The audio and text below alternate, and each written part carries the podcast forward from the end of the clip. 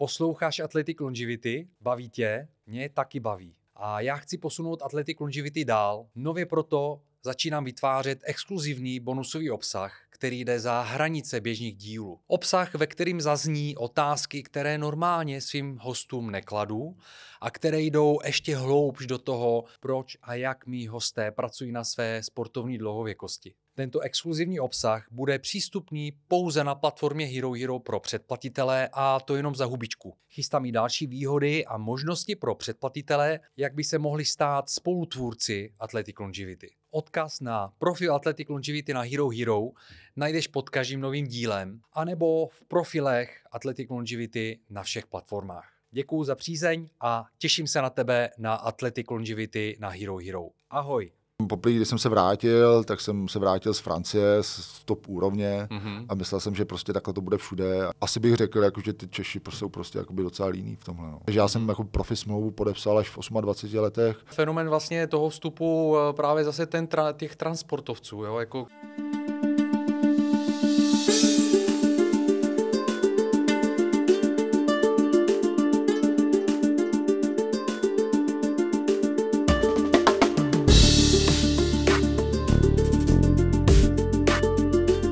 Přátelé, vítám vás do dalšího pokračování Athletic Longevity, podcastu o sportovní dlouhověkosti, ve kterém načerpáte svěží elán a inspiraci. Já jsem Michal Cvetanov a jsem vaším průvodcem světem lidí, kteří odmítají přijmout věk a životní překážky jako faktory určující, jak dlouho a jaké budou podávat sportovní výkony. Právě naopak, využívají své zkušenosti proto, aby dál zůstávali na špici. Ať je ta pomyslná špice jakákoliv tu si samozřejmě určujeme každý sám. Mým dnešním hostem je Miroslav Němeček. Míro, vítám tě. Ahoj. Ahoj, ahoj, jsem rád, že jsem tady. Moc děkuji, že jsi přijal pozvání. Miroslav je rugbista a to neleda jaký. V roce 2013 byl vyhlášený rugbistou v České republice, rugbistou roku. A Míra je velmi zkušený bývalý už hráč, dneska trenér jednoho z nejlepších klubů v České republice Říčan a Míra hrál rugby na Novém Zélandu, v Anglii, jestli se nepletu, ve Francii na velmi vysoké úrovni. A ještě Austrálie tam. A ještě v Austrálii, tak eh, byl si po celém světě. A, a, v těch mekách vlastně jakoby rugby, uh, což je, o tom bych si chtěl s tebou dneska i povídat. Ale Míro, já bych eh, začal u Říčan, protože já dneska mám dres Říčan, já mám konečně svůj oblíbený rugby klub, který můžu fandit v Čechách a to je díky tomu, že jsme spolu s Říčanemi eh, natočili video o jejich cestě k třetímu titulu v řadě eh, který letos vyhráli. Na to video se určitě podívejte, je to v sérii na vlastní kůži součásti tady tohle podcastu, je na YouTube. A Míro, já bych se tě chtěl zeptat, my jsme to trošku probírali v rozhovoru na konci toho videa, ale pojďme to rozebrat trošku víc. Čemu uh, Říčaní vděčí tomu, že jsou dneska jeden z nejlepších klubů v Čechách, možná ten nejlepší v podstatě během těch posledních tří let? Hmm. Já si myslím, že je to hlavně výchova, výchova té mládeže, co tam teďka máme, protože vlastně s těma lidma, co se pak dostanou do toho Ačka, jenom jakoby můžeme dělat nějaký jako omezený, omezeně posouvat. Ale jakmile jako nemáme, kdyby nám chyběla ta základna, jakoby ty, ty mladí hráči, kteří by nám tam nedocházeli, tak bychom s ním jako moc neudělali. No. Já myslím, že Říčany mají úplně tu největší výhodu, že mají jako velký, velký množství těch mladých, mladých hráčů, mají naplněny všechny kategorie.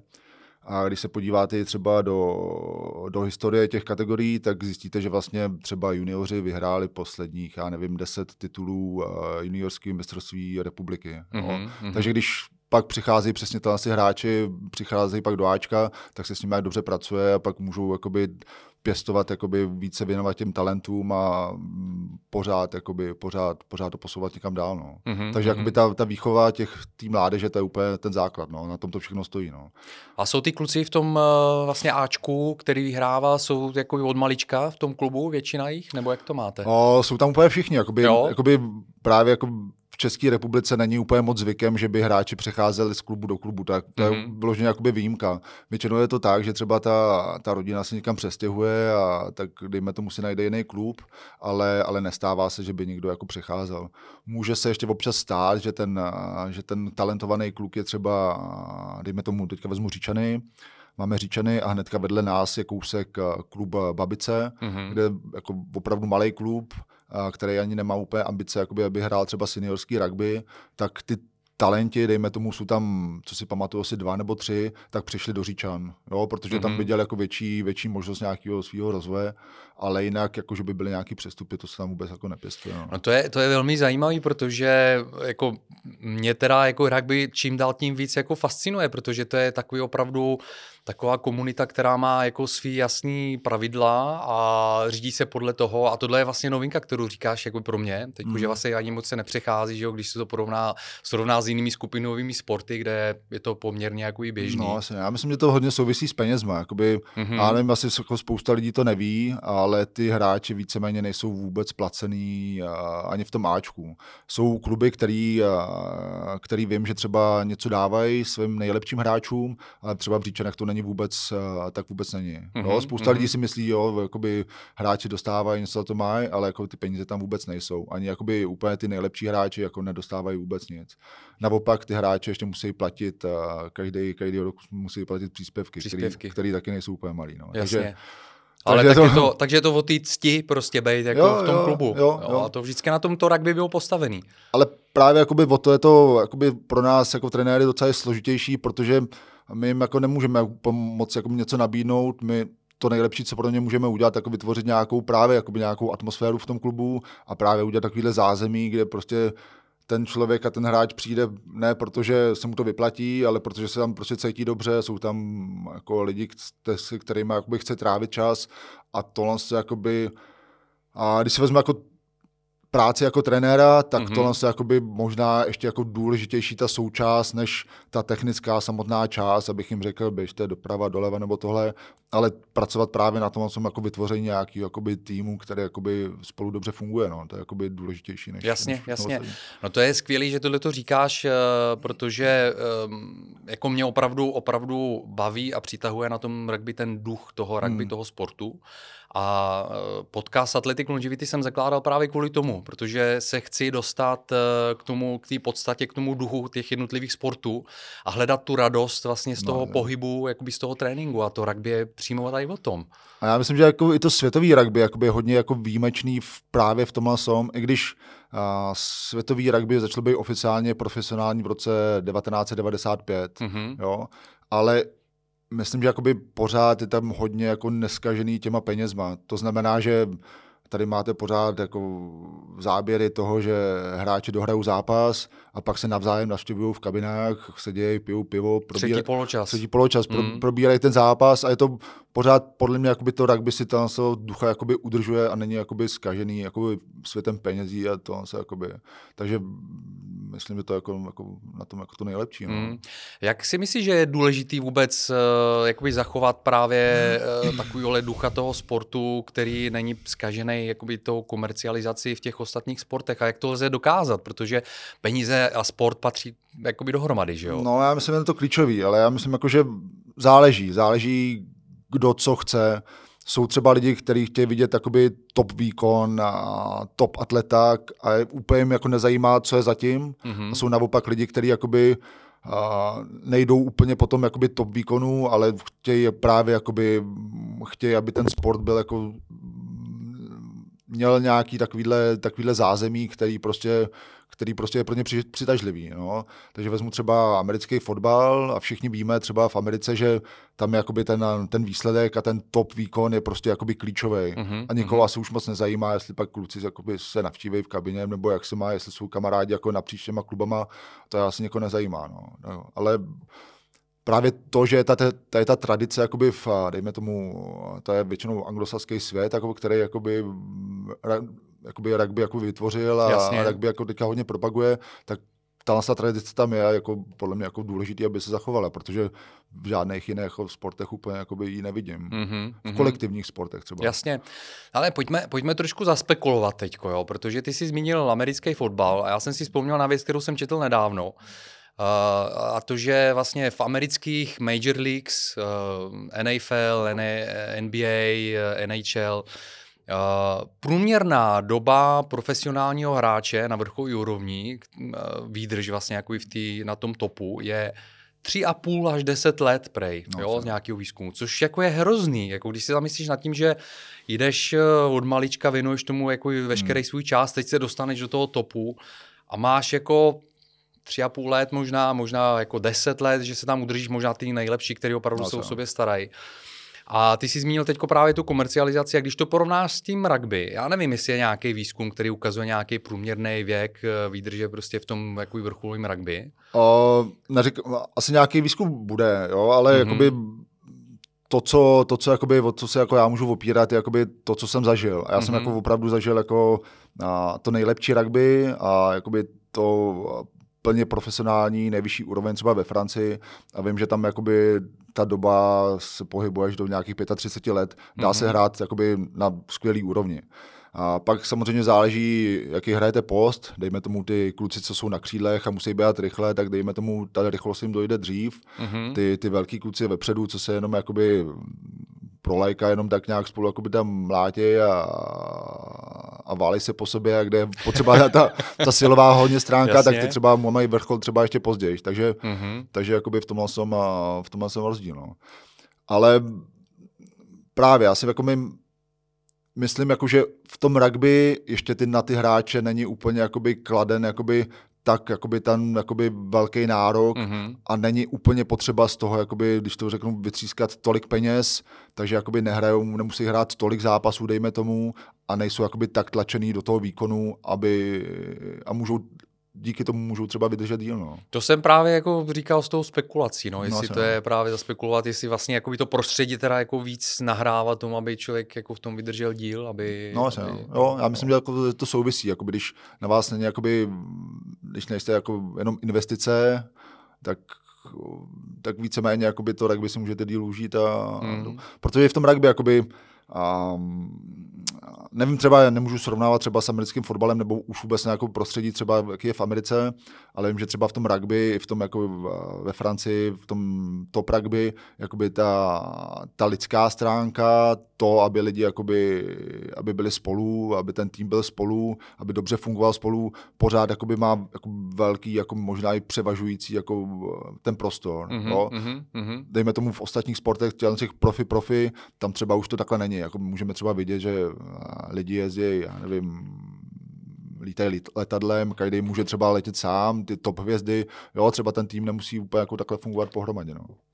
Jo, jo, to jsme, to jsme viděli teď posledně, když to porovnáváme vlastně s tím fotbalem, což je vždycky taková ta nejbližší, nejbližší porovnání, vlastně jo, Ronaldo, který hmm. Hmm. prostě, jako kterým se nakonec říkalo, že ty týmy vlastně rozkládá na místo, No, a jak vynikající hráč, jo, ale Jasně, vlastně ale tím- tam, tam je to pra- právě o tom, tam je to jakoby všechno je otázka peněz. Jo, jakoby podle mě jakoby ty lidi ty v těch klubech vědí, že on to třeba rozloží, ale zálo, zároveň jim dokáže vydělat jakoby velký balík peněz Hmm. mm. a, a různý merči a takhle, no. Takže Mm. To je jako peníze, no. Peníze, No mně, to... mně, se, mně se líbí ještě jiná věc, že vlastně v tomhletom duchu, co říkáš, eh, že takový mistrovství světa nebo takový ty velký turnaje rugby, tak jsou Hmm. uspůsobeni tomu, že ty hráči potřebují ten čas na regeneraci, že mezi těmi zápasy je extrémně dlouhý čas na tu No, regeneraci. Uh, já myslím, jako, že záleží. Teďka zále... Jedna věc je ta, že třeba jakoby díky tomu se rugby nedostalo na olympiádu, Mhm. mm-hmm. protože tenhle ten celý jakoby ten podnik, ten patnáctkovej, tam potřebujete, jakoby, dejme tomu, pět, šest dní, abyste se jakoby dostal, abyste se dostali jakoby z nějakého toho zápasu a regenerovali na další. A proto jsou třeba jako sedmičky preferovaný na, na olympiádě, který prostě můžou, dejme tomu, odehrát tři zápasy krátký po sedmi Ano, minutách za den. No. Hmm. Hmm. Um, něco, něco pro, pro rugbysty, jo? možná jako spíš pro lidi, kteří opravdu se o ten sport zajímají. A mě to zajímá taky, jak to vnímáš uh, od té doby, co jsi hrál na vrcholové úrovni uh, ve světě, ve Francii. Kam se to rugby posunulo dneska? V čem se to změnilo? Co jsou, jaký jsou nové trendy? Jak to vnímáš? Uh, já myslím, jako, že se to docela posouvá ještě víc jakoby právě do té jako technické zóny, kde vlastně ty hráči jsou ještě víc sledovaný a jako dál se jakoby s, pracuje s těma datama Mhm. těch hráčů vůbec jakoby při tom zápase. Jo? Když já jsem ještě hrál, tak jsme třeba mít GPS na zádech, a která sleduje srdeční tep a různý pohyb a tohle to jakoby spíš byla výjimka a teďka už je to normálně pravidlo. Jo? A Mhm, teďka je to mhm. hodně už jakoby všechno zaměřené jako do téhle oblasti, že se pracuje právě s tímhle. Jo? Ale ale třeba co já vím, tak uh, já jsem měl, když jsem byl ve, Francii na, na tom právě vrcholu, tak jsem tam měl trenéra, který pak šel, šel dál a dokonce vyhrál jako francouzský šampionát, ale taky vím, že v jednom rozhovoru prostě po nějakým zápasu, který oni prohráli, tak říkal, že prostě jo, teďka je čas prostě tohle všechno vzít, tohle si GPS, GPSky a hodit to do koše, protože, protože jakoby kolikrát ty hráči zapomínají na tu podstatu toho sportu, který je prostě který je jako nějaký nastavení v hlavě, a který je prostě nějaký boj a je to prostě určitá jakoby musíte s tím popasovat jakoby trochu víc v hlavě, než nemůžete se spolehat pořád jakoby na data, protože hodně těch týmů ušelo na to, hele, ty jsi měl tohle, tohle, musíš běhat tady víc a víc, ale zapomínalo se jakoby na tu jako vůbec nějakou agresivitu a vůbec jako to nasazení toho hráče, který je možná jakoby důležitější než právě všechny ty data. No. Mm. To, je, to je dobrý téma, eh, že se z toho dotknul, protože já to vnímám podobně a pro, podle, mě, podle mě jako ta technologie to je jenom taková třešnička na dortu, mm, jo. Mm. Podle mě, když, když člověk už je jako nějakým způsobem vypracovaný, už to má v sobě, má ten duch ty hry v sobě, tak tohle mu možná pomůže jako se v něčím zlepšit, jo, jo. ale jo. spolehat na to jako navíc mm. víc než na všechno ostatní si myslím, že právě jako není no, dobrá cesta, no. Já si právě myslím, jako, že teďka to vidím, jako, že spousta těch týmů třeba jakoby jsou úplně, jakoby ty trenéři jsou tím úplně okouzlený, jako, že mm. mají spoustu dát, jakoby těch, jako hodně se jakoby koukají na ty data, ale právě zapomínají jako na tu podstatu, no, jako na toho člověka, který prostě musí tam jít, musí mít musí mít tu chuť tam jít, jakoby hrát s ostatníma, jakoby nějak se sladit s ostatníma a to právě souvisí s tím, jak jsme mluvili o těch penězích a o těch, jakoby třeba o tom americkém fotbale. No, nechci teďka si úplně pořád americký fotbal. Jo, tak ale, ale jakoby, asi... ten, jakoby ten týmový duch a vůbec, jako, aby ty lidi jako, jakoby byli spolu a měli vůbec jakoby chuť jeden jako za druhý se rvát a tohle se tak je kolikrát důležitější, než aby, aby ten se jakoby přesně běžel tam a přesně v tenhle ten čas a přesně tenhle ten tep. No, jako. Ono, jako já chápu, chápu, chápu že, to, že to funguje. To mě připomnělo vlastně Moneyball, eh, ten film o tom, o tom baseball to byl, baseball, ne? Myslím, baseball. baseball no.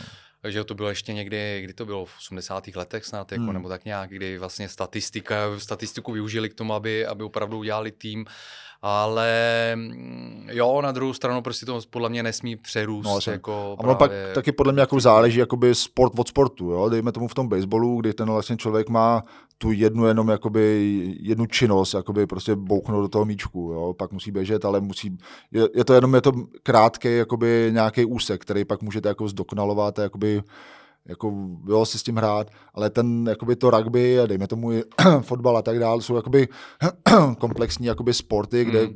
těch věcí je prostě hrozně moc, jakoby, a podle mě jakoby ta psychika, jakoby ta, jako to nastavení, jakoby ty lidský je jakoby důležitější, no. Hele, a jak ty pracuješ se svými hráči, jako po té mentální stránce? Jaký jsi typ trenéra? O, no možná bych se zeptal je, ale jak bys, jak bys ty popsal svůj styl? Mm, já bych řekl, jako, že můj styl se jakoby hodně jako, jako posouvá, jako nedělám to zase tak dlouho, já myslím, že to teďka bude už pátý rok. Mm-hmm ale jako myslím, že se jakoby hodně posouvám v tom, co vlastně od těch hráčů očekávám a jak s něma pracuju. Protože když jsem poprvé, když jsem se vrátil, tak jsem se vrátil z Francie, z top úrovně mm-hmm. a myslel jsem, že prostě takhle to bude všude a je vlastně to jednoduché jakoby takhle jakoby na ty hráče jako působit, že musí být taky na top úrovni a mají být taky profesionálové a oni budou profesionálové, když nebudou brát peníze. Ale to jsem se samozřejmě jako zmílil, protože ty lidi prostě tady, tady v Čechách to berou tak, že eh, pro ně je to zábava, je pro ně je to jako relax nějaký po práci, jít si zatrénovat, být tam s kamarádama, jakoby dobře si užít takový ten čas mm-hmm. a ten výkon pro ně je důležitý, ale není to jakoby pro ně klíčový. Jakoby, a teď jakoby to beru jako v balíku, jako každý je samozřejmě nastavený trochu jinak, někdo jakoby chce, jede na ten výkon a někdo třeba je, jako jede jenom, jde se na ten trénink jenom popovídat s klukama. Mm-hmm. Takže vlastně teďka to mám tak, že snažím se, i když je to jakoby hodně těžký, protože těch lidí asi tam máme až 50, tak se snažím jakoby s každým jakoby jednat trochu, trochu jinak. Ty lidi, kteří jsou jako nastaveni na výkon, spíš jim jako poradit, jak, to posouvat dál. Ty lidi, kteří jsou nastavení jako jenom si tam přijít pokecat v úvozovkách, tak spíš jenom si s nimi jakoby probrat, jakoby, co je novýho, co, co, co máš za problém.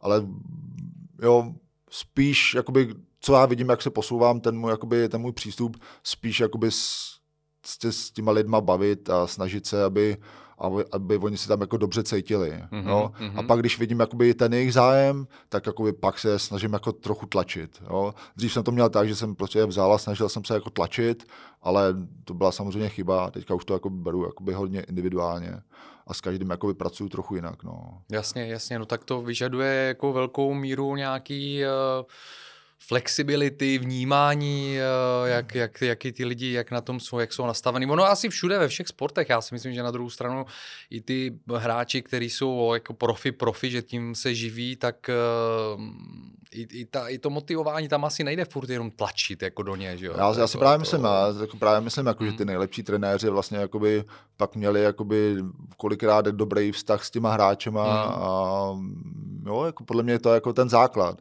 na kterým se pak má jakoby stavět. Jako, máte dobrý vztah s hráčema, tak jakoby pak, pak tomu hráči ani moc nevadí, že jako tlačíte nebo to. Když jako ten vztah není dobrý, tak samozřejmě se vám většinou ty hráči jako zepřou, nebo jakoby nechtějí, úplně, nechtějí to úplně dělat. No. Mm.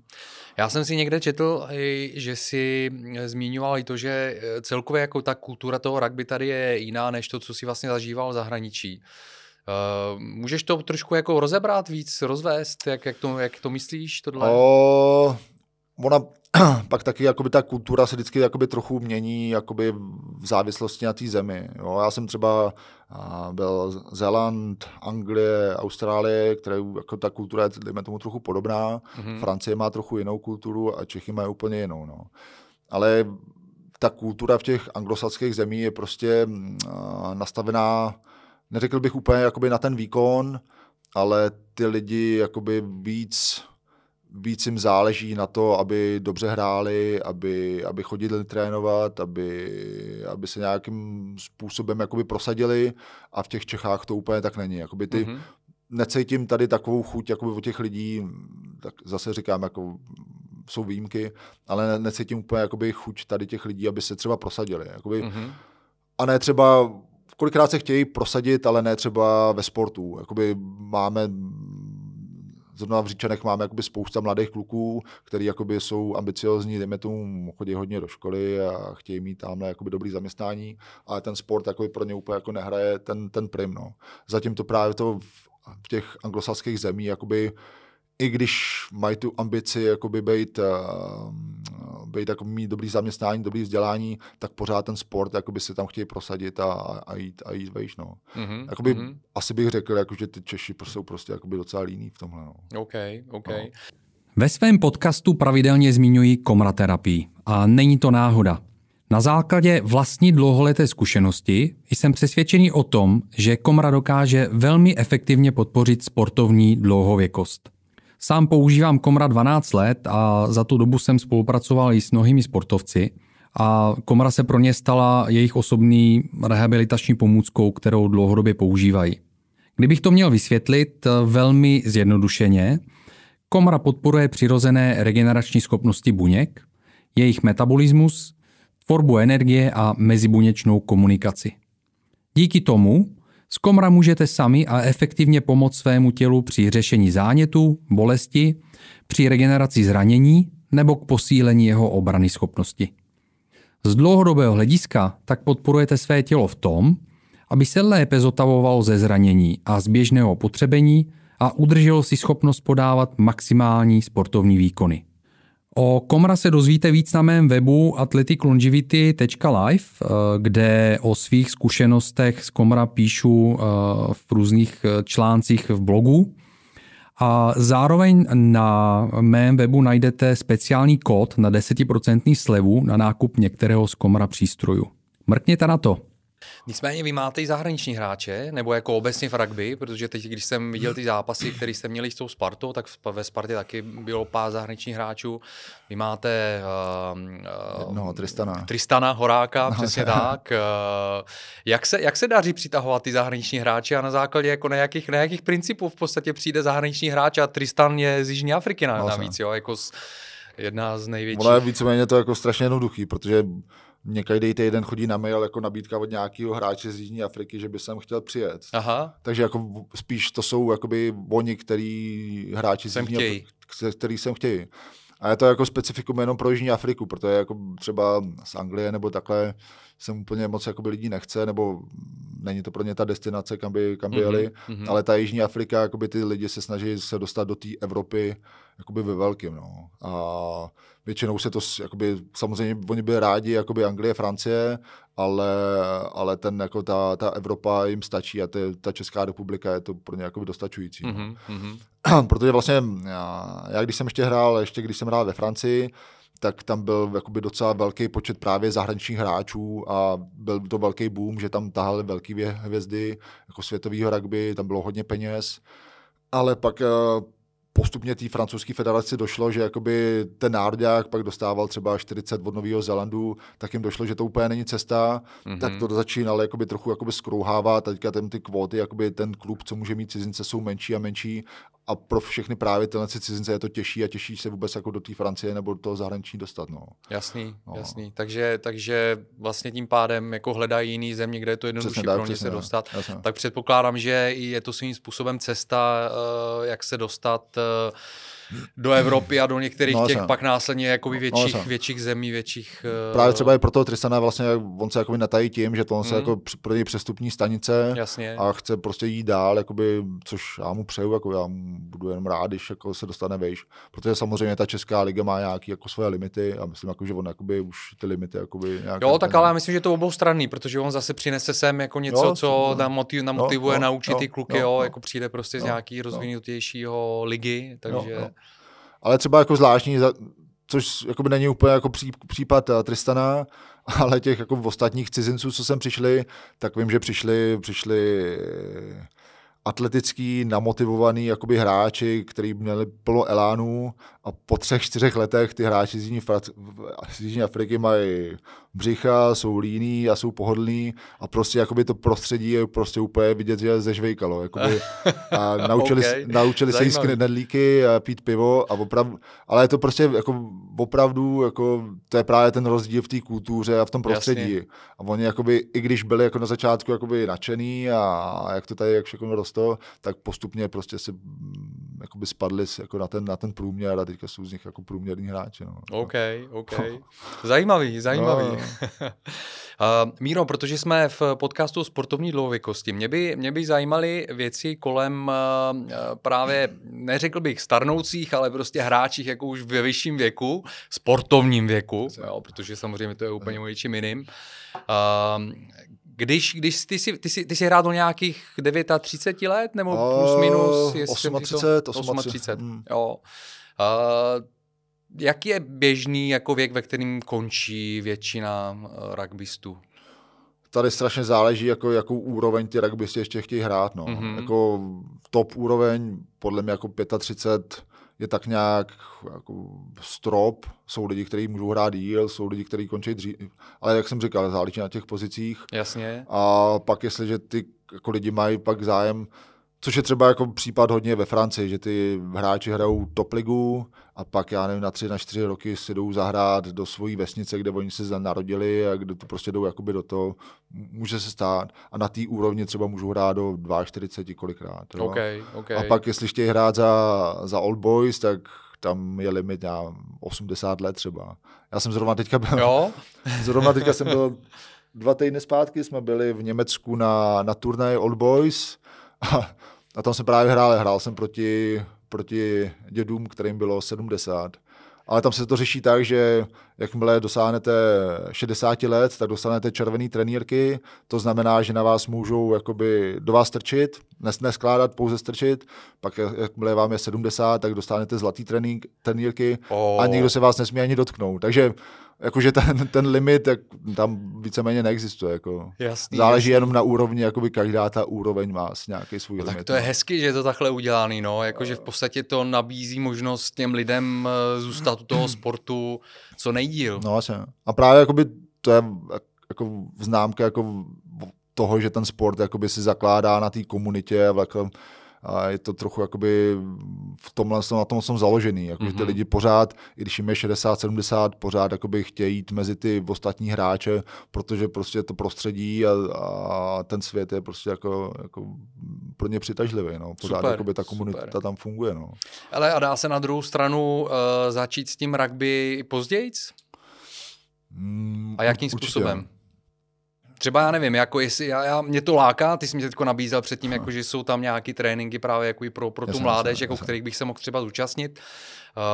Um, kdyby mě to zajímalo, tak mě to zajímá, kdybych chtěl prostě jako hmm, jako nějak se hmm, toho jasně ujmout? Podle mě jako začít je později, ale jakoby podle mě tam jsou jako dva důležité jako faktory. Jakoby mm. jeden, jako, kam to chcete jako dotáhnout, mm. jakoby, kam to chce, jako, jaký má ten člověk ty ambice, protože pak samozřejmě čím později začne, tím jakoby stoupá nahoru, ale už nedostoupá jakoby možná kolikrát na ten vrchol. Mm. A druhý ten faktor jako je ten, jakože záleží, jak moc ten člověk jakoby sportovně nadaný. Mm-hmm, jo? Mm-hmm. Protože jsou lidi, kteří, který můžou trénovat od 6 let ale prostě jakoby to v sobě nemá a to sportovní nadání v sobě nemají, tak jakoby vstoupá jenom hodně lehce. A pak jsou lidi, kteří jsou prostě jako sportovně jakoby na tom dobře a jsou prostě předurčený pro ten sport a ty, ty jako dokážou prostě se vyšvihnout během pár let. No. Takže asi kam to chtějí dotáhnout a jaký mají, jako, jaký mají k tomu jako potenciál. No. OK, OK. Takže potenciálně, eh, když si vemu zase sebe jako příklad, eh, celoživotní sportovec, poměrně jako ve formě, Mohl bych si jednou zahrát nějaký ty Old Boys například, kdybych jako začal trénovat? To může, určitě. Jo? jo, jo.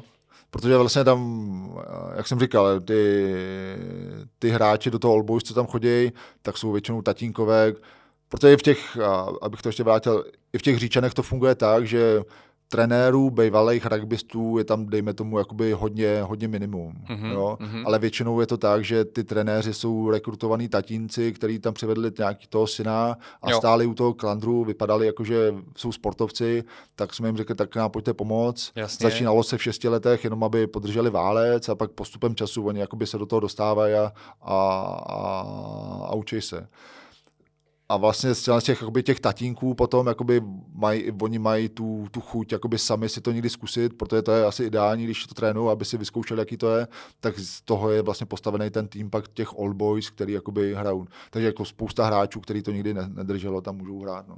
Takže to je, to je, dejme tomu, eh, jak je, jak je ve fotbale, tady je taková ta v Praze, aspoň Hanspalka no, liga, vlastně. tak v uh, nějaký srovnání v tom rugby existuje, to je, to je to budou ono, to bude ono, tady ty old boys, nebo to bude něco jiného? No, no úplně není. Uh, tady to All Boys, jakoby, to jsou, jakoby, tam myslím, je limit věk 35 vejš. Mm-hmm. Myslím, že ta Honspalka jakože asi pro... Ta pro, není, ta nemá ta, ta, limity, nemá, no, jasně, jako no. v tom All Boys jako musíte jako dosáhnout nějakého věku a nefunguje tam úplně jakoby turnaj nebo nějaká soutěž a je to spíš jenom jako myslím, že čtyřikrát, pětkrát za rok jsou turnaje buď v Evropě nebo tady někde v Čechách, že tam vyjedou a mm-hmm. zúčastní, zúčastní se nějakého turnaje. No. Jinak, Jasný. jinak jako regulární soutěž není úplně. OK, OK, rozumím. No a zpátky, zpátky k těm hráčům, eh, eh, který, který to hrajou teda na ty profi úrovni.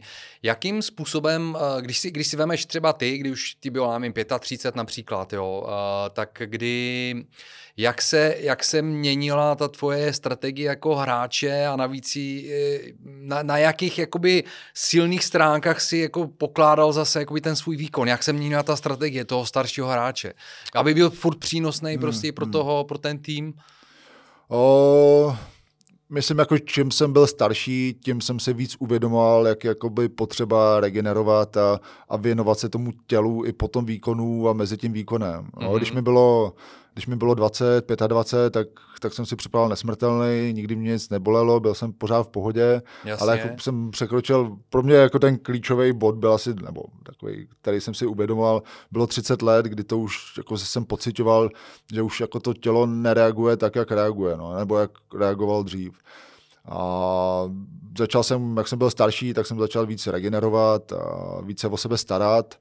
A hlavně jako výhoda toho věku podle mě je v tom, že už ten člověk potom ví, co pro něj funguje, co nefunguje, mm-hmm. jak má vlastně trénovat. Jo? Že když člověku je 20, 25, něco si přečte, nějak jakoby zkouší, kolikrát to přežene a vlastně jakoby testuje ty svoje hranice. Jo? Když pak po 30, po 30 letech už už jsem věděl, jakoby to jsem moc, začínal, už jsem jakoby cítil, tady ta šla, jo, tak vím, že když budu pokračovat, že už, že si udělám nějakou, uh, nějaký zánět nebo něco takového, tak už jsem jako znal svoje tělo a daleko líp jsem s ním jako dokázal pracovat, no. Mm-hmm. Ale jako největší změna asi byla v té regeneraci, no, jako Jo, jako... A jak bys popsal třeba regeneraci, jako jakým způsobem si ji změnila? O čem to bylo? Jako jaký nějaký, nějaký takový rady ze, z vlastní zkušenosti?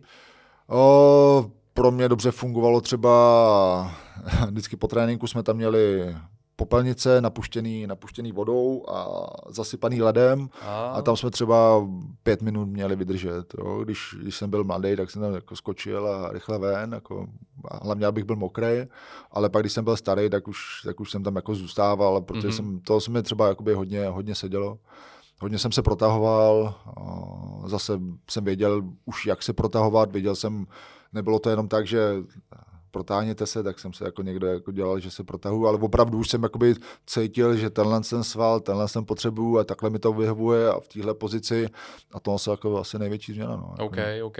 No to protahování já vnímám jako jeden ze zásadních uh, bodů, uh, prvků regenerace, hmm. ale vlastně prevence proti zraně, zranění. Jo. A mně právě v těch skupinových sportech vždycky přišlo, že jako přesně fotbal, basket, cokoliv, že cokoliv, co není gymnastika, tak no, vlastně to protahování ty mladý kluky, ty mladý nebaví prostě. Jo. Já to vidím i hmm. doma mám, mám kluky, kteří hrajou fotbal, basket, tak...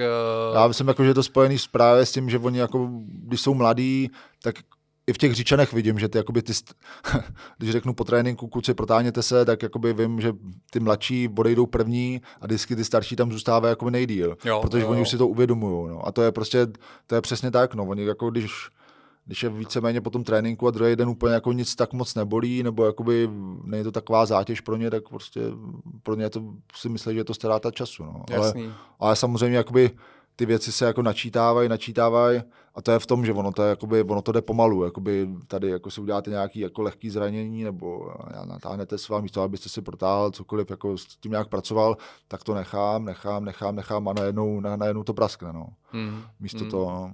Jak jste na tom s doplňky výživy? Já jsem na doplňky výživy docela zanevřel a posledních několika let eh, doplňky skoro vůbec žádný neberu. Je to z několika různých důvodů. První důvod je to, že většina doplňků, co vidím ve svém okolí, v prodeji na internetu, ve fitnessech, eh, ve mně nevzbuzují žádnou důvěru. Svojí kvalitou, svými ingrediencemi a tak dále. Je to zároveň díky tomu, že jsem se soustředil na kvalitní stravu a opravdu se cítím dobře. Věřím tomu, že kvalitní strava mě dodává všechno, co potřebuju k tomu, abych lépe regeneroval, abych podával lepší výkony. Nicméně nedávno jsem narazil na velmi zajímavou českou značku doplňku Flow Nutrition a Flow Nutrition mě zaujali, zaujali tím, že mají celou řadu, která je zaměřená na sportovní dlouhověkost. Díky tomu jsem se dal do kontaktu s Flow Nutrition, sešel jsem se s jejich majitelem a zakladatelem Jakubem Chvostou a popovídal jsem si s Jakubem o tom, jak oni přistupují k tvorbě k výrobě svých formulí a svých eh, doplňků. A Jakub mě natolik natchnul tím, co mě říkal o Flow Nutrition, že jsem se rozhodl, že otestuju několik různých produktů, které jsou zaměřeny na dlouhověkost z řady Flow Nutrition a že výsledky toho testu s vámi nazdílím. Jsou to čtyři produkty, které jsem si z té řady vybral. První produkt je Longevity. To mě nejvíc na tom nadchlo, že Flow Nutrition má produkt nazvaný Longevity, který je zaměřený na ochranu buněk a na zpomalený stárnutí buněk. Já věřím a mám velmi dobré zkušenosti s tím zaměřovat se na fungování a na optimální fungování buněk. Mám na to svý jiný metody, o kterým se můžeme někdy pobavit, ale speciálně longevity, kombinaci provedení flow nutrition budu zkoušet na to, abych eh, zjistil, jestli se budu cítit lépe, jestli se budu cítit díky tomu jinak a můj organismus bude fungovat jinak, doufám, lépe. Takže to je první produkt. Druhý produkt je velmi jednoduše magnézium, ale ve velmi kvalitním provedení od Flow Nutrition. Produkt se jmenuje MG 2.0 a magnézium budu používat právě též v souvislosti s ochranou buněk a s urychlení regenerace. Třetí produkt je Mindflow. Mindflow je zaměřený na zkvalitnění spánku a já jsem naprosto přesvědčený, že kvalitní spánek je alfou a omegou v regeneraci, zvlášť s přibývajícím věkem. A ne, že já bych měl špatný spánek, to vůbec ne, ale chtěl bych vyzkoušet, jestli Mindflow od Flow Nutrition udělá další rozdíl v té kvalitě, kterou už ve spánku mám. No a posledním doplňkem, který budu používat, je recovery drink. A to je z jasného důvodu toho, že bych rád zrychlil a zlepšil regeneraci organismu mezi tréninky. Já se snažím cvičit skoro každý den, aspoň každý den něco málo udělat. Vždycky v rámci toho týdne mám jeden, dva dny, kdy se cítím opravdu jako v topu, kdy jsem schopný se začít učit ty nové věci a podávat opravdu jako vrcholový výkon na svý úrovni. A chtěl bych se pokusit díky recovery drinku třeba i toto číslo zvýšit, jo? kdybych jako mohl třeba pravidelně dva, třikrát v týdnu být opravdu na svém vrcholu, na, svém, na své špici, tak by to bylo úplně skvělý. Takže tyhle ty čtyři produkty od Flow Nutrition budu testovat během tří měsíců. Budu s vámi pravidelně sdílet eh, své postřehy a své zkušenosti. A Flow Nutrition a Jakub Chvosta byli tak střícní, že mi zároveň nabídli možnost, abych pro vás, posluchači Athletic Longevity, umožnil nákup na e-shopu Flow Nutrition s 10% slevou. Takže pokud vás Flow Nutrition a jejich produkty natchnou, stejně jako mě, tak eh, můžete použít kód ATL10 a nakoupit na jejich e-shopu produkty s touto 10% slevou. Sledujte to tu, jak říkám, budu dál sdílet své zkušenosti průběžně v podcastech, na Instagramu, na Facebooku a vy se dozvíte, jak to mě funguje. Zatím se mějte krásně, děkuju, zachovejte přízeň podcastu a uvidíme se brzy. Ahoj. Uh, když, když zůstaneme u, to, u toho věku, obecně vlastně věk versus uh, sportovní aktivita, jak, jak ty vnímáš, uh, na, na, nakolik, opravdu věk hraje roli, nakolik vlastně je to o nějakým mentálním rozpoložení, jak, by, jak by z tvýho pohledu právě jakoby ten sportovec v pokročilejším už věku by měl obecně jako ke sportu přistupovat, jo, nakolik to brát, takže nechat se, nechat se um, tím, tím obecným vnímáním toho, že už si starý, už to nedělej, nechat to ovlivnit a nakolik je to o tom, že uh, jako člověk by si měl opravdu dát, dát ba, už trochu bacha. No, tak já myslím, jako, že první úplně jakoby ten zásadní, jakoby ta věc je, aby to toho člověka pořád bavilo. Jo? Mm-hmm. Podle mě, jakmile to toho člověka přestane bavit, tak by toho měl nechat, i když se cítí dobře, nebo to. A, nebo zkusit najít cestu, jak jakoby najít jakoby zase lásku k tomu jako sportu. No. Mm-hmm. Ale, ale jakoby věk versus aktivita, já myslím, jako, že ten, že ten věk jakoby postupující věk jakoby má přínos a samozřejmě jakoby výhody a nevýhody. Jo? Jakoby, samozřejmě jakoby ta, ta fyzická stránka se může jakoby zhoršovat, ale naopak právě jakoby zas, jako daleko víc roste jakoby ta, a, ty zkušenosti, jakoby ta, ta mentální vyzrálost těch lidí. Takže já to vidím třeba i v našem týmu. Jo? Jakoby mm-hmm. Máme tam spoustu mladých kluků, ale vím, jako, že z těch mladých kluků bych to úplně jakoby neposkládal a právě tam potřebuju třeba u nás Michal Schlanger, který mu je tě, abych ho neodvezl, myslím, že 37, 38, mm-hmm. je jako ohromně důležitý pro ten tým, i když jako není tak rychle jako ty ostatní kluci, už jako strádá, ale tím, že má ty zkušenosti, že dokáže řídit, že dokáže udržet jako tu chladnou hlavu, když prostě se má být takový nějaký důležitý moment, tak to je jakoby hrozně, hrozně důležitý a pro toho trenéra hrozně cený. No. Takže ono je to jako balans vždycky. No. Jakoby člověk něco ztratí, něco získá a, a takhle. No. Takže takže myslím, jako, že dokud ten člověk jako je užitečný, tak, tak určitě by měl jakoby v tom pokračovat. No. Nebo dokud se cítí užitečný. Dokud se, dokud se cítí užitečný. Hmm. Jasně, jasně. A pak samozřejmě záleží jako na sportu. No. Jakoby individuální sport je něco jiného, kde nemůže jako, jako ty zkušenosti může prodat, ale ne třeba jakoby ty týmové zkušenosti, jakoby jak pracovat jako s ostatníma mladýma klukama třeba. Jo ten individuální sport je třeba v tom, jsem bych řekl, asi složitější. Mm-hmm, mm-hmm, mm-hmm. Tak co, jaká by byla tvoje rada mm, aktivním sportovcům, profesionálním, jako, který to hrajou na vrchové úrovni na, tý, no, v tom předělovém věku? O, starejte se o sebe pořád, mm-hmm. no vlastně.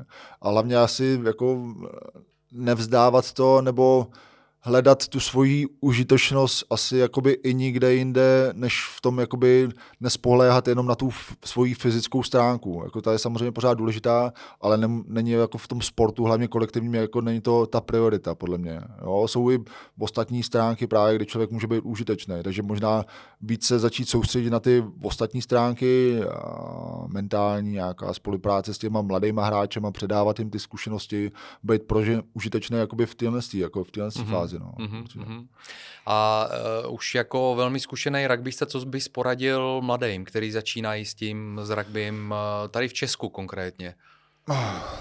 No, co bych poradil, záleží, záleží co chtějí, no. Jako, mm-hmm. to, je, to je těžký. Jakoby, kdyby za mnou přišel ten hráč a řekl, hele, já bych chtěl být jednou si hrát top 14, tak ta rada by byla jiná, než kdyby za mnou přišel, hele, jako mě to baví a chci si jenom prostě tady jakoby po práci nebo po škole jako si přijít zatrénovat, no. Tak to je pro toho, kdo chce dosáhnout na tom vrcholu, kdo si chce zahrát opravdu mm. jako to pravý rugby tak kdybych chtěl jakoby poradit tomu člověku, který chce jakoby na ten top, tak bych mu řekl, aby to nevzdával, jo, protože těch úskalí, ta cesta jakoby na ten vrchol je jakoby strašně, jakoby strašně těžká. Mm-hmm. Jakoby, protože kolikrát ty lidi eh, vidějí v televizi nebo na Instagramu nebo v sociálních sítích jakoby už toho sportovce, který už je hotový, dosáhl toho vrcholu a teďka je slavný, usmívá se všude a to a kolikrát si ty lidi myslí, jako, že je to lehká cesta, ale jako ta cesta je jakoby strašně těžká jakoby těch, eh, těch překážek je strašně moc a hlavně těch proher je jakoby hrozně, hrozně moc, nebo bude jako hrozně moc. A jako to je asi to nejtěžší, jakoby se s tím, tím vyrovnávat a, a jít dál, protože když to vezmu jakoby z, jako z, z mý zkušenosti, mm-hmm. tak vím, že jsem, jakoby, když jsem jel na Zeland, tak mi bylo, dejme tomu, 18 let, pak eh, byl jsem tam dva roky, a pracoval jsem na, na v kravíně, musel jsem dojít krávy, pracoval jsem takhle rok, bylo to, ve čtyři jsem stával, jedno dojení, ve čtyři odpoledne druhý dojení, o víkendu, v sobotu, v neděli a prostě jo, a ty jakoby chvíle byly jako fakt těžký. A to se třeba jakoby to, ten amatérský sport, ale člověk mm-hmm. musí tam zároveň potom jde na trénink a ten trénink mu něco dává, ten ho ně, někam posouvá, hlavně na tom Zalandu. Ale jakoby ta odvrácená strana toho je to, že pak musí ráno ve 4 zase stát a jít do toho kravína a zase dojít ty krávy. Takže takže jako, je to jakoby, je strašně jednoduchý to vzdát, mm-hmm. vrátit se zpátky, jakoby do pohodlí právě, jak už jsem říkal, jakoby Česká republika je jako strašně, strašně jakoby pohodlná na život mm-hmm. a nemyslím si, že je úplně ideální pro toho sportovce. Mm-hmm. No. Takže já bych mu poradil asi vycestuj pryč, ať vidíš jako mentalitu jakoby jiných těch národů, jak to opravdu, jak to opravdu má vypadat a druhá hlavně tam vydrž, jakoby, protože bude to těžký. No. Co tě v těch 18 letech motivovalo, aby jsi jel do toho Nového Zélandu, tebe osobně? O, já jsem se tam vlastně dostal tak, že, že otec eh, právě s těma Old Boys jezdili na různý turné a jednou jeli na Nový Zéland na turné. Mm-hmm. A tam se v nějakém, v nějakém podniku po pár drincích jako spojili tam s nějakým místním Maorem, řekli mu, že můj otec mu řekl, že má doma syna, který hraje za reprezentaci a to so. Ten, ten Maor viděl v tom nějaký, jako, nějaký přivídělek, jako, že si myslel, že pak přijedu někam mě prodá do nějakého klubu tak vlastně takhle to vzniklo. Takže mě tam pozvali, nebo on mě tam pozval, okay. chvilku jsem u něj bydlel, pak jsme odjeli na ten nějaký klub, kde si myslel, že to za mě dostane nějaký peníze, samozřejmě nic za mě nedostal, tak, tak, tak, mě, tak mě poslal na ubytovnu a, a byl jsem tam, no, začal jsem na ubytovně, byl jsem tam takhle a začal, pak jsem začal pracovat a, a co mě k tomu vedlo, jako asi, asi jako touha po poznání, jo? protože já jsem já jsem, když jsem byl mladý, tak jsem úplně nikdy jakoby netoužil jakoby potom být profesionál, protože mě se na tom nejvíc líbila jakoby ta volnost a to, že člověk si vezme baťoch a může odjet kamkoliv, jako na světě, dejme tomu. Mm-hmm. Jo. Mhm. A vždycky kamkoliv přijel, teďka třeba ty rugbyové země, Austrálie, Nový Zéland, Anglie, tak stačilo jenom si najít klub, a párkrát si s nima zatrénovat. Ten klub zjistil, jako, že jste dobrý hráč, že se, jako, vás jakoby, stojí se o vás starat a našel vám práci, našel vám jako zaměstnání a takhle člověk mohl víceméně jako cestovat různě po světě. Jasně, no. jasně. Já, a kdykoliv zároveň, kdykoliv mohl si vzít ten baťoch a jet pryč. A jako mě vždycky jako strašilo jako být profesionál, prostě podepsat někde smlouvu na tři roky a tam být jako zapikolovaný na tři roky a být tam, jakoby, musí tam být. No. Mm-hmm. Takže já mm-hmm. jsem jako profi smlouvu podepsal až v 28 letech a do té doby jsem jako jezdil tak nějak jako spíš takhle. No. OK. Uh, když to takhle vemeš zpětně, Jaký svý charakterový vlastnosti jsi přinesl do toho rugby, který ti pomohly, abys byl úspěšný a co ti na druhou stranu rugby pomohlo, aby jsi vybudoval jakoby za nové charakterové vlastnosti, hmm. který třeba jsi přinesl i do, zpátky do toho života, jo? že jsi díky tomu no, jsem. jiný, lepší člověk. Nevím, jestli jsem lepší, ale myslím jako, že ten jakoby zásadní, jakoby ten charakterový rys, který mi pomohl jakoby asi uspět, bylo, že jsem jako, jako vždycky byl, jakoby dokázal se zakousnout a prostě a strašně jsem se jakoby bál selhání, dejme tomu někam odjet a vrátit se zpátky s tím, že ty jsi to nezvládl, ty jsi po měsíci zpátky, to jsem jakoby, možná jakoby ten strach jakoby z toho, z toho neúspěchu, asi, asi to možná bylo, jakoby hrálo velkou roli. Mm-hmm. Ale většinou to bylo jakoby, Mm, myslím, že jsem uspěl v, tak, že jsem prostě vydržel. Jo, vždycky, kam jsem se šel, měl jsem tam být rok, tak jsem prostě rok byl, i když jsem dojel třeba ty krávy, ale vydržel mm-hmm. jsem mhm. tam. Jo, mm-hmm. A šel jsem dál a zase prostě vydržel jsem. Jo. Nikdy jel jsem jako další země a další kluby, většinou to třeba šlo o úroveň vejš, pomalu takhle dál a dál a jako i když to bylo těžké, tak jsem se jakoby nevrátil zpátky jako do toho, toho pohodlí jakoby České republiky. No, protože vím, že kdybych se vrátil, tak se, se můžu vrátit, najít si nějakou dobrou práci a žít jako normální pohodlný život a to jsem jakoby, k tomu jsem se jako nes, ne to, no, jako nesklonil, nebo, jasný, nebo jasný, ne to. jasný. Uh, na co mi rugby dalo? Hmm Uh, myslím asi jako nějaký uh, mm, možná nějaký sebevědomí a možná jakoby, jako naučil jsem se jako možná pohybovat mezi lidma, jo? Mm-hmm. protože úplně jsem nikdy nebyl jakoby člověk, který by jakoby vyhledával společnost a třeba šel někam před uh, kamery, mluvit na mikrofon, takovéhle věci. Mm-hmm. To jako, jakoby dlouhou dobu jako pro mě bylo úplně jako nemyslitelný. Jo? Ale myslím, jako, že díky tomu rugby, že člověk prostě byl v tom světě a jakoby musel být mezi těma lidma, a dejme tomu, že teďka musím být jako trenér a mám nějakou jakoby roli, kterou musím jako vykonávat, tak díky tomu jako to, co jsem se naučil. No. Jakoby získat asi nějaký sebevědomí a být jakoby schopný pak jakoby normálně komunikovat s tím světem líp, než třeba bych jakoby asi byl, jako kdybych zůstal a mimo rugby a třeba jako v nějaký normální práci. No. Jasně.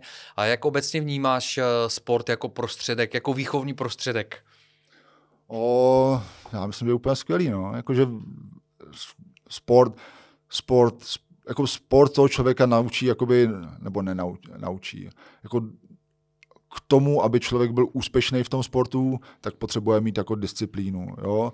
A to se, jestli jako sport člověka něko, něco naučí, tak je to právě tu disciplínu. Jo? To je vlastně to, kde se jakoby člověk toho se naučí, jakoby opravdu jako té disciplíně. No. Teďka přemýšlím nějaký další ty, jo. možná jedině armáda vlastně. jako kromě, jako jo, jo, asi jo. Kromě sportu. No. Jo. Uh, ty jsi zmínil teď disciplínu. Uh, jaká, jaká by byla tvoje nějaká formulace disciplíny? Co je, co je disciplína z tvého pohledu? Uh, disciplína je z mého pohledu síla vstát ráno ve 4 hodiny, venku prší, vzít si boty a jít si zaběhat. Protože jsem si měsíc předtím udělal plán, že prostě ten den a ten čas ráno vstanu a to se udělám. Jo.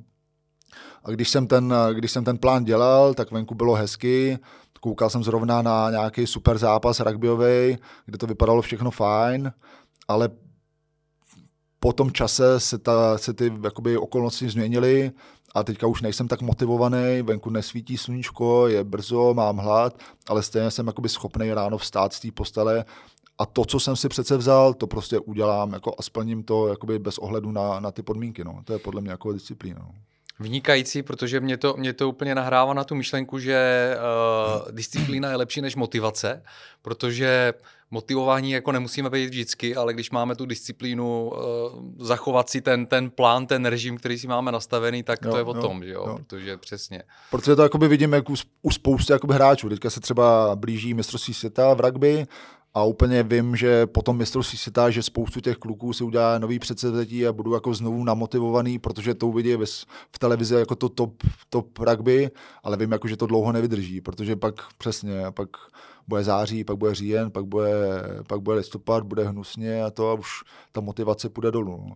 A když člověk nemá úplně jakoby v sobě jakoby tu disciplínu, která jakoby znovu a znovu jakoby přebije i tu motivaci, která samozřejmě jakoby občas chybí, tak, tak, tak je vyřízený. No, nebo... no, no uh, to je, to jsi teď říkal jako přesně to je jako, jako Silvester, že jo, na Silvestra všichni mají ty předsevzetí, no, že no. od zítřka začnu chodit do fitka, fitka jsou plní celý leden, přesně, a už tam nikdo není. No.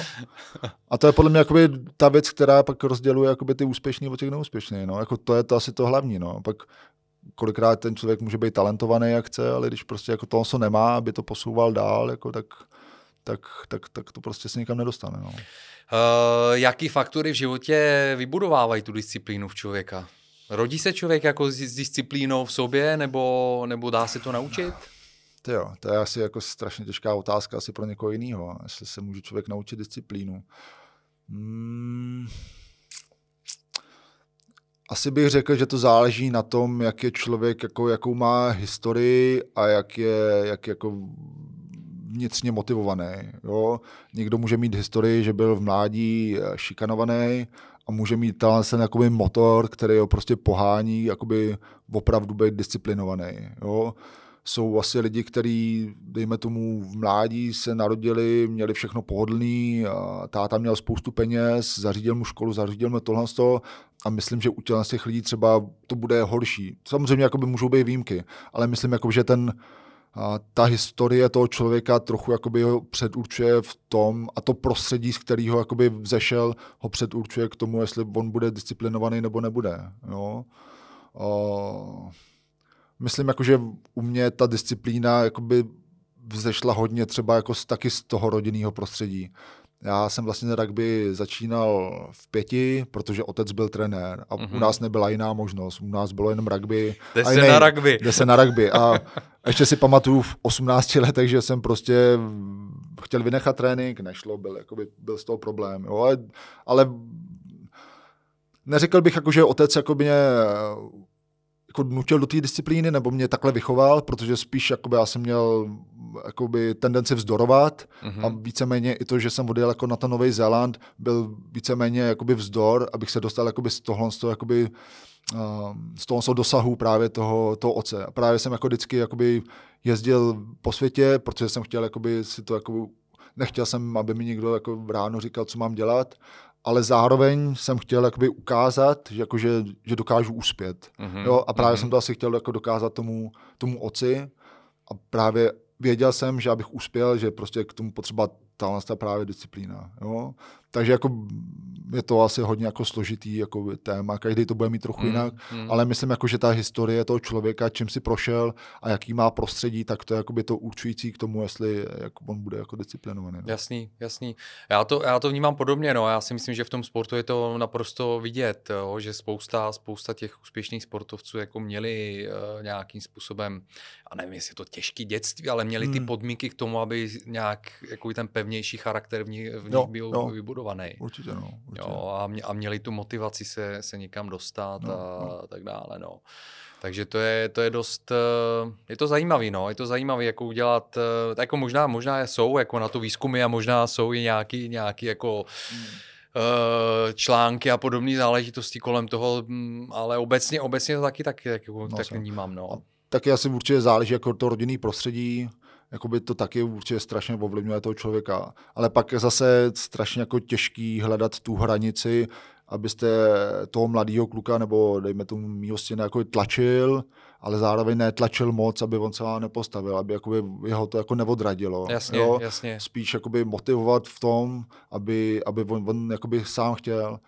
A to třeba je i jakoby to, co teďka dělám jako v Říčanech, mm-hmm. tak spíš se snažím jako najít cestu, třeba i v reprezentaci, najít cestu, aby ty hráči, jakoby, jak to udělat, aby ty hráči sami jakoby chtěli jakoby přijít po práci kdykoliv v sobotu dopoledne třeba sami, aby vstali, šli si zakopat do různý tansní věci, aby oni jakoby sami jakoby v, sobě, v sobě měli. No. Jasně. To je, to je jakoby podle mě jako jako to těžký, nebo to, Mm, to podstatné. mm. No. Uh, to mě přivádí na otázku, co nějaká, jak se díváš na nějakou takovou sportovní uh, diverzitu, jo? jako mm, vlastně zařazování jiných sportovních disciplín uh, vedle té vedle tý úzké specializaci, jo? takže nějaká úzká specializace versus nějaká diverzita. No.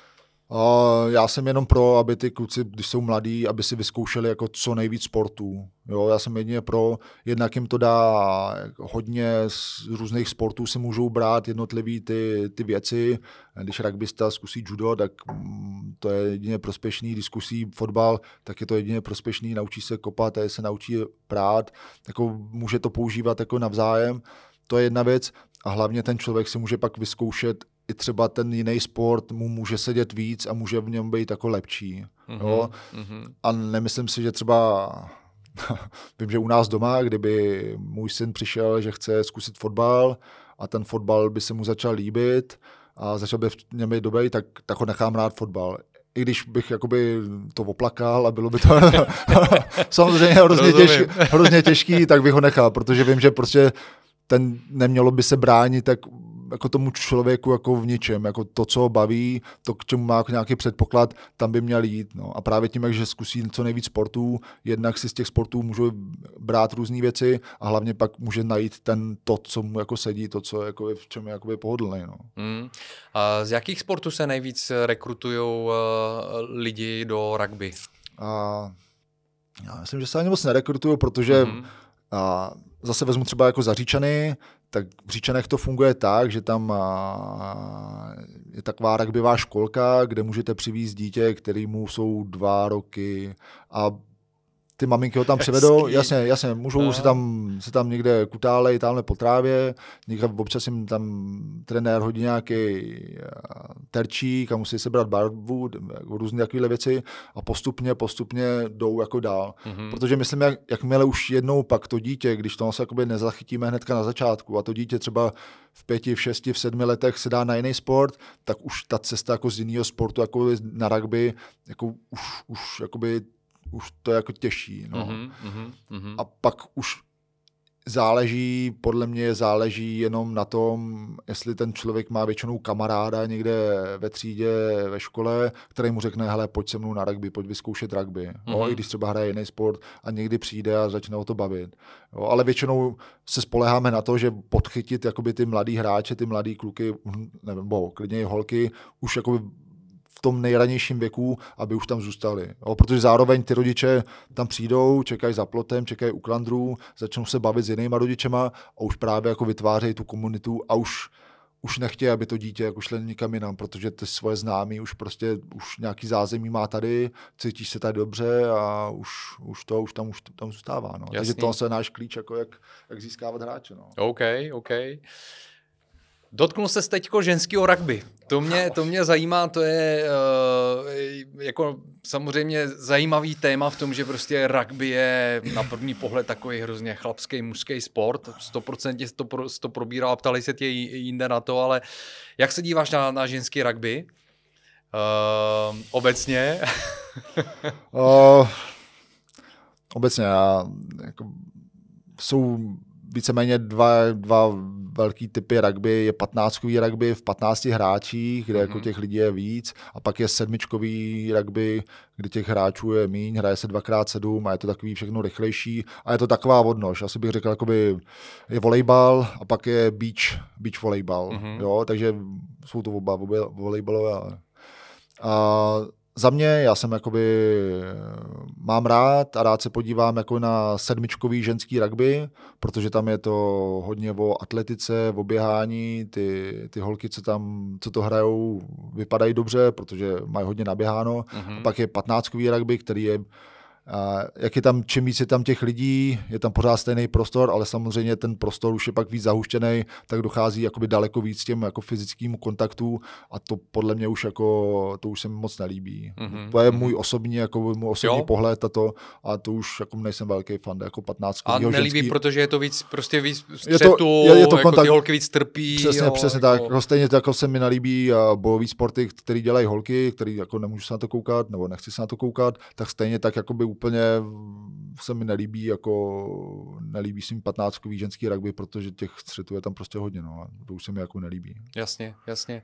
A jak se díváš na takový ten dnešní fenomen, fenomen vlastně toho vstupu eh, právě zase ten tra, těch transportovců, jo, jako který eh, zvlášť, zvlášť si myslím, že eh, jako takový ostyhavější téma je těch, ty chlapy, který vlastně se cítí být ženami a přechází do těch ženských sportů.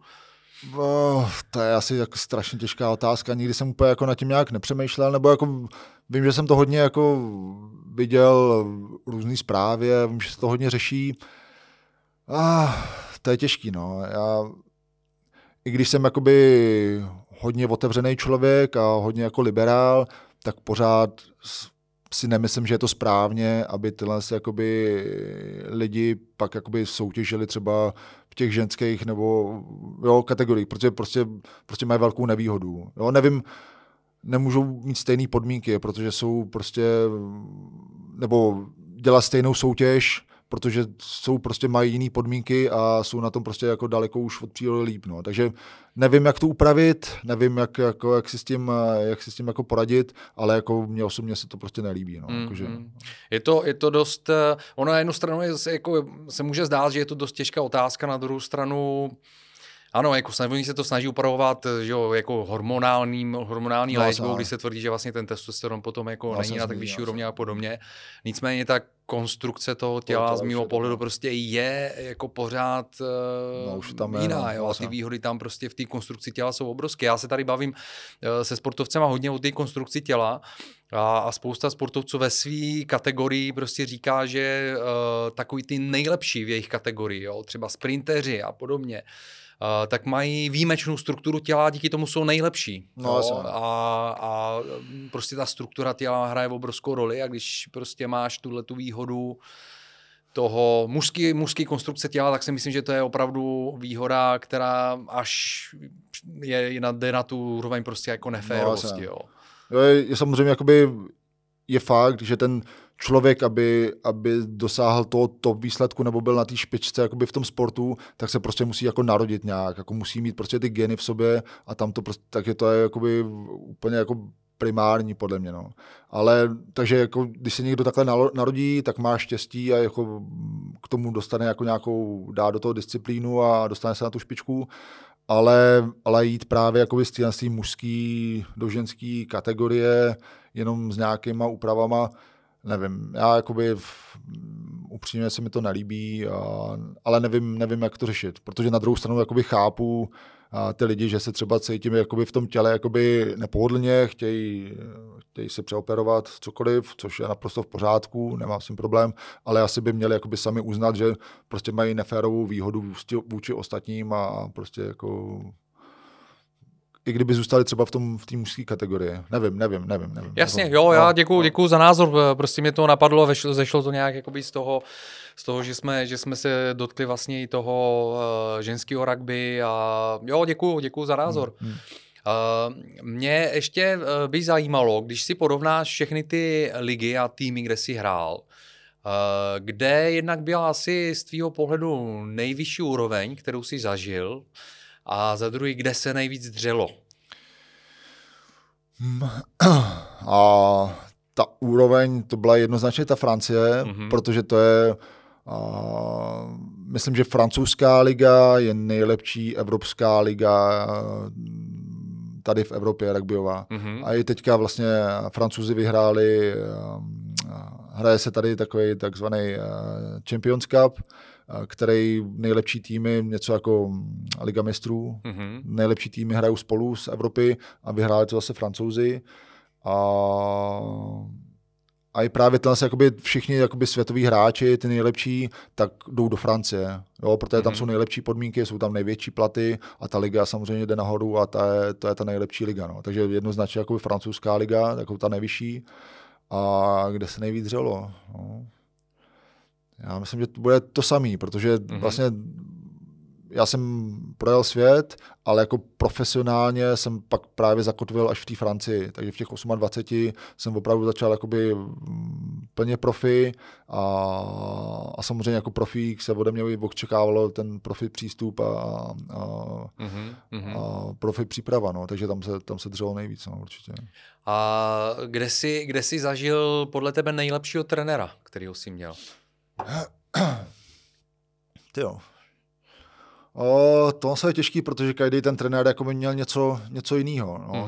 Mm-hmm. O, třeba ten, ten trenér v té Francii, ten hodně jakoby pracoval s tou mentální stránkou a dokázal vás jakoby tak jako vybudit na ten zápas, že opravdu člověk šel jako a dal to nejlepší. Jo. Ale třeba v Anglii byl zase skvěle jako technicky vybavený coach, mm-hmm. který mě zase naučil jako spoustu jakoby technických věcí, který byl jako založený na tomhle. No. Takže o, co se mi asi jako nejvíce dělo, možná asi jako ta mentální příprava v té Francii. No. Mm-hmm, mm-hmm. A vybavíš si nějakou, eh, když to řeknu, jako buď výraznou, anebo nejlepší radu, kterou si kdy dostal od nějakého svého trenéra? Ty jo, nejlepší radu od trenéra. To bude na dlouho. to, se, to jsem ti mohl poslat na přípravu. to asi to by bylo lepší, ale... Uh... Ne, dneska se nespomenu, co mi tak mohl říct trenér. Co by mě tak... Ty jo, možná si vzpomenu ještě v průběhu, ale teďka... OK, v pohodě. v pohodě, to, tomu, tomu rozumím, že to, je, to tak jako mě napadlo, napadlo s leku. Um, nějakou, nějakou tím pádem jako možná nejdůležitější věc, kterou jsi odnesl jako profesionální hráč, jako z toho, z té profiligy, kde jsi hrál? O, asi ta nejdůležitější byl jakoby vidět těch přístup, vidět ten přístup jako těch hráčů mm-hmm. a vůbec jako fungování ten konečný produkt, jak by to jako mělo vypadat, jak by to všechno mělo spolu fungovat, jak by se měli chovat hráči, jak by se měl chovat trenér, jak by se měl chovat prezident, jak by se měl chovat tady člověk, který seká trávu, aby to prostě fungovalo společně a pak jako se dosáhl ten cíl. Jo? Proto to jsem si přinesl a samozřejmě teďka jako strašně těžký přijít sem mm-hmm. a vidět, jakoby, jak strašně to všechno jako nefunguje. Jak přístup hráčů je špatný, člověk, který seká trávu, akorát na nás křičí, že mu šlapeme na trávu.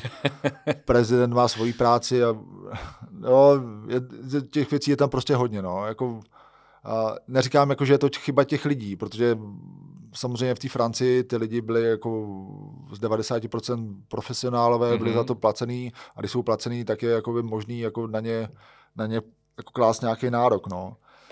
Ale jako pro mě je cený jakoby vidět to, jakoby kam vlastně chci směřovat, jakoby ten konečný produkt, který mu to chci přibližovat. A teďka už jenom hledat cesty, jak by to šlo, jakoby, jak, jak to prostě takhle udělat, aby to takhle fungovalo. No. Takže, takže vidět to. No. A hlavně u těch hráčů vidět jako přístup profi hráče a pak ho třeba porovnávat tady s tím přístupem jako našich hráčů. Mm-hmm, no. A mm-hmm. přesně vidět, hele, jako zkusit těm hráčům poradit, co by měli udělat, aby ty, co chtějí, aby se jako posunuli dál. No. Ty jsi mimo jiné trenér reprezentace český, to jsme, to jsme nezmínili. Máš teda jako chuť nějakým způsobem to český rugby posouvat v rámci těch možností? Samozřejmě jakoby chuť mám jako obrovskou. Jakoby primárně já jsem nikdy neplánoval to, že bych trénoval, že bych byl trenér. Jo, já mě, když jsem končil, končil ve Francii, tak jsme přemýšleli, že se vrátíme zpátky do Čech a oslovili mě právě lidi z Říčan, jestli bych nechtěl jenom dohrát jako sezonu a jenom si zahrát jako hráč na půl roku, tak jsem řekl OK, tak jsem tam hrál a pak jsem udělal nějaký trénink, jsem připravil jeden, pak dva, pak tři, pak bylo z toho deset tréninků, pak mi nabídli, že bych mohl trénovat a šlo to takhle dál, dál, pak přišla reprezentace a šlo to jako všechno hodně rychle. No. Ale právě s tím, jak to šlo jako všechno hodně rychle, tak tak jsem se asi nestačil asi přizpůsobit těm podmínkám, který, který tady jsou mm-hmm. a který jsem třeba na začátku neviděl. No. Takže bych řekl, že na začátku jsem jako docela, ne narazil, ale jakoby přišla taková deziluze toho, jakoby, že vlastně ty věci prostě nejdou jako tak rychle a vůbec jako posouvat dál. Takže teďka jakoby ta chuť pořád je, ale vidím jakoby tu hroznou jakoby haldu těch problémů, co jakoby tady jsou a někdy je to jakoby strašně frustrující. Jo? A já sám zažívám jakoby a v okamžiky, kdy mám chuť se úplně na to všechno vykašlat, a klidně je to jako třikrát týdně, jako už si říkám, to už, jo, a, a, a ne, a ještě, ještě tam půjdu, a ještě a po tom tréninku zase ne, to už to, to, to není možné na tu kašlu a pak zase tak ještě, jo, ale pořád, jakoby, pořád jako jdu dál, no. Protože podle mě si myslím, že právě ten, jak jsem říkal, jakoby já jsem uspěl jako hráč díky tomu, že jsem to nevzdal a že jsem pořád, jakoby pořád čekal a, če- a pak to přišla ta příležitost a pak jsem se prosadil, tak myslím, že podobný je to prostě s tím trénováním, no, mm-hmm. že mhm. člověk prostě musí znovu a znovu a je znechucený, je frustrovaný a já jakoby neobvinuju ty lidi, jakoby vím, že mají ty zájmy jinde a, a ty hráči třeba, nebo i ty různí, co pracují pro klub, ale je potřeba jako kolikrát překonat právě tu frustraci, no. Protože jako sportovec na té cestě jako zažívá jako spoustu těžkých jakoby chvil, který prostě on musí překonat a prohrát a, a dál, tak stejně jako ten trenér jako zažívá jakoby možná ještě víc těch těžkých chvil, jakoby náročný, který je prostě potřeba překonat a, a dál, no.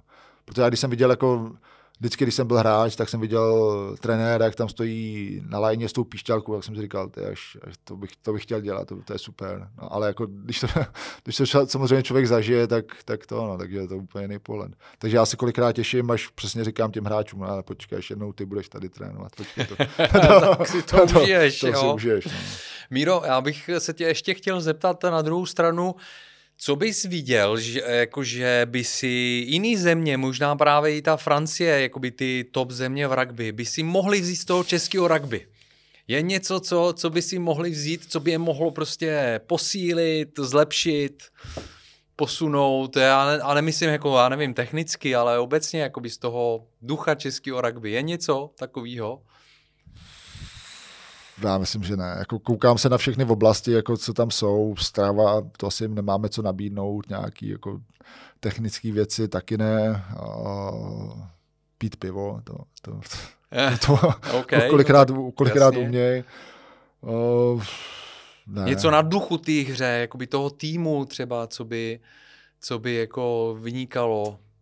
Já myslím, že ne. Jako je mi to strašně líto, ale prostě jako ty země jakoby ty v tom světě jsou už jakoby daleko a my opravdu jako nemáme, nemáme co nabídnout a spíš se, spíš se jim snažit přiblížit ale možná jakoby pro nás bude důležité jakoby najít si tu vlastní cestu, jako jak, jak se tam dostat. Jo? Mm-hmm, asi, mm-hmm. asi nemůžeme jít cestou těch, těch zemí a dělat to podobně jako oni, ale prostě musíme si najít jako nějakou, ne, ne, ne úplně zkratku, ale jako nějaký způsob, jak ty lidi natáhnout, jak s nima trénovat tak, aby, aby jsme se jako přiblížili. No. Jasně. A máš nějaký tušení, co by mohla být ta vlastní cesta? O, o to se je těžký, no. To se je, jako, podle mě je to hodně založený na té individuální práci s těma hráčema, jo? protože ten komfort, co mají v tom zahraničí, je ta masa, kterou prostě oni mají mm-hmm. a kterou prostě oni dokážou, s tím si prostě vyzobou to nejlepší a ten zbytek je neúplně nezajímá, ale jako o ten si tak nemusí starat. Jo? Ale tady jako v Čechách musíme se o každého hráče jako pečovat a možná v tom, možná to je odpověď na tu otázku, jako, co jsi mi kladl, možná v tom jakoby si od nás můžou vzít příklad, protože my se o každého hráče musíme starat. A každého hráče neúplně přemlouvat, ale jakoby najít si tu cestu, aby ten hráč jakoby byl motivovaný, aby šel dál, protože potřebujeme každého hráče, jo, což oni jako v tom zahraničí nepotřebují. No. Jasně, no tak uh, možná právě by se dalo říct, že Češi by mohli být ty mistři v té motivaci. Uh, myslím, že jasně. A myslím, že Češi jsou jakoby mistři v improvizaci. Jako, mm-hmm. Takže my jakoby v těch podmínkách, co my máme, jakoby dokážeme vymyslet jakoby věci tak, aby, aby fungovaly bez velkých peněz a tak, aby prostě, aby jsme se s tím poprali, no, bez, bez těch bez těch možností, co mají venku. No. Jasně, jasně. Co byla ta věc, co si říkal klukům po tom, co jste teď po třetí vyhrali uh, ligu vlastně v řadě? Co jsi jim řekl v kabině? Já jsem vás zažil v kabině před zápasem, uh, vlastně v semifinále, to jsme, to jsme máme natočený ve videu na vlastní kůži. Jaký byl tvůj vzkaz klukům potom, o, po zápase? Já, já většinou jako po zápase už jako s nima jako většinou jestli něco jako kluku mám co říct, tak je to po prohranném zápase. Mm-hmm. Jo? A těch jako moc není naštěstí. Ale po vyhraným většinou poděkuju za dobrý zápas a jako ocením to jejich nasazení a to, jak k tomu přistoupili, ale to je tak celý, jo? protože pak eh, k nějaký rozebrání tomu zápasu, tak k tomu většinou jakoby je čas v týdnu, kdy si jako sedneme a řekneme si přesně o tom zápase, hele to, co nám šlo, kluci, co nám nešlo, jako pojďte to jako společně rozebrat ale přímo po zápase spíš jenom poděkuju a to je, to je celý. No. Jak se vůbec udržuje jakoby motivace toho týmu po tom, co jste asi dva roky neprohráli, jste po no, třetí vlastně mistři tři, roky, no, tři, tři roky, tři roky neprohráli, jste třikrát jste vlastně po v řadě vyhráli uh, ligu. Jak, jak se udržuje ta motivace s takovým týmem? Tam je to hlavně potřeba, jak jsem říkal na začátku, aby pořád docházeli ty mladí kluci, který tlačej na ty starý a ty starý, i když se jakoby cítili trochu jakoby v pohodlí, že vyhrál, vyhráli dvakrát jako titul, tak je potřeba ty mladí, aby tam šli a, a tlačili na ty starý a řekli, hele, teďka chci vyhrát já, aby z toho svýho, běžte z té svojí pozice a teďka jsem tady já a ty starý se musí jakoby, ne, nebo starý, ty, co tam byli dřív, se musí pořád snažit a pořád jakoby mít ty výkony a pořád jít dál, no.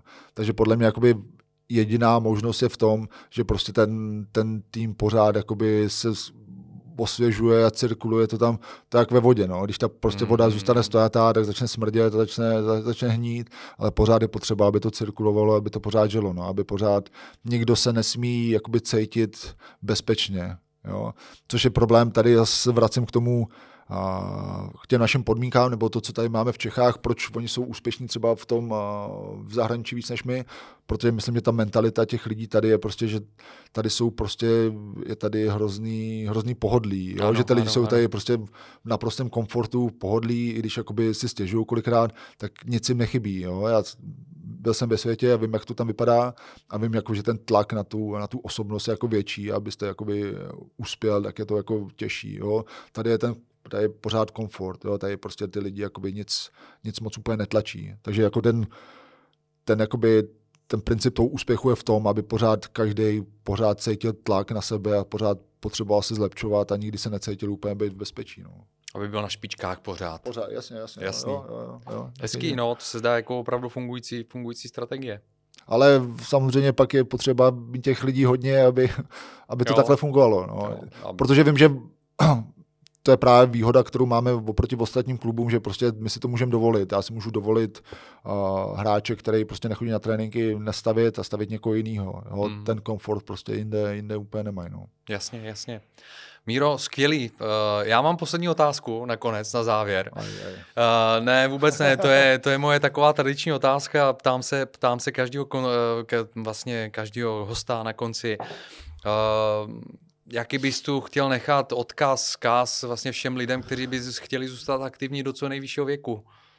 Uh, nikdy to nevzdávejte a nikdy nespola, nespolehejte jenom na tu svoji jakoby fyzickou, fyzickou uh, stránku, na tu svoji jenom schránku toho fyzičná, jo? protože podle mě uh, je potřeba se zaměřit i na tu mentální stránku té věci a pořád, i když kolikrát dochází síla fyzická, tak ta mentální může být větší a větší a na té se dá pořád pracovat a dá se pořád předávat dál a motivovat další lidi a i když nejsem třeba kolikrát na top, top úrovni, tak fyzicky, tak mentálně můžu být daleko užitečnější než, než, než po té fyzické stránce. Rozumím, skvělý, skvělý, děkuju. Přátelé, Miroslav Němeček byl naším hostem dneska. Míro, moc děkuji za hostování. Já moc děkuji, jsem tady Super mohl být. rozhovor. Děkuji, děkuji za, za otevřený eh, povídání, bylo to, bylo to skvělý. Děkuji, že jsi mi ukázal trošku pod pokličkou eh, rugby, jak to funguje. Uh, já ještě, ještě jsem vlastně mám dohodu s, s klubem, že si s nima zatrenuju, protože si chci vyzkoušet rugby s těmi profi nebo vlastně vrcholovými hráči rugby, tak eh, až to video bude hotový, tak určitě, určitě ho s váma nazdílím na všech kanálech Athletic Longevity.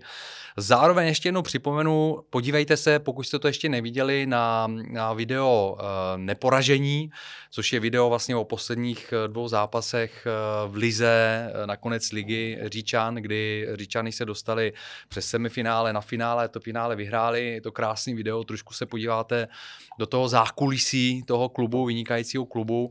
Míra tam taky je, a všechny, všechny jeho hráči. A Míro, děkuju, měj se krásně, držím palce, ať je motivace a disciplína hlavně, ať pokračujete s Říčanými v té vítězné řadě.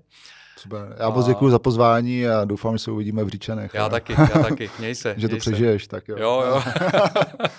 ahoj. Přátelé, děkuju. Ahoj, ahoj Míro. Přátelé, děkuju, že jste se podívali na konci. Děkuju vůbec za přízeň, kterou máte k podcastu. Pokud ještě neodebíráte podcast, tak eh, určitě si vyberte platformu, buď eh, Spotify, Apple Podcast, YouTube klikněte odběr uh, a budu moc rád, když nás budete dál sledovat a podíváte se i na jiný rozhovory, buď ty předchozí, anebo na ty nový, které budou následovat. Uh, ještě připomenu, že máme uh, bonusové části rozhovoru, které nenajdete na těch volně přístupných platformách, ty jsou na platformě Hero Hero a tam je vždycky nějaká 20-30 minutová část těch rozhovorů, která je bonusová a kterou, na kterou se podívají právě eh, zase členy té eh, komunity na Hero Hero. Odkazy na Hero Hero najdete pod všech eh, podcastových dílech na všech platformách. Děkuji ještě jednou, mějte se krásně a uvidíme se u dalšího hosta. Ahoj.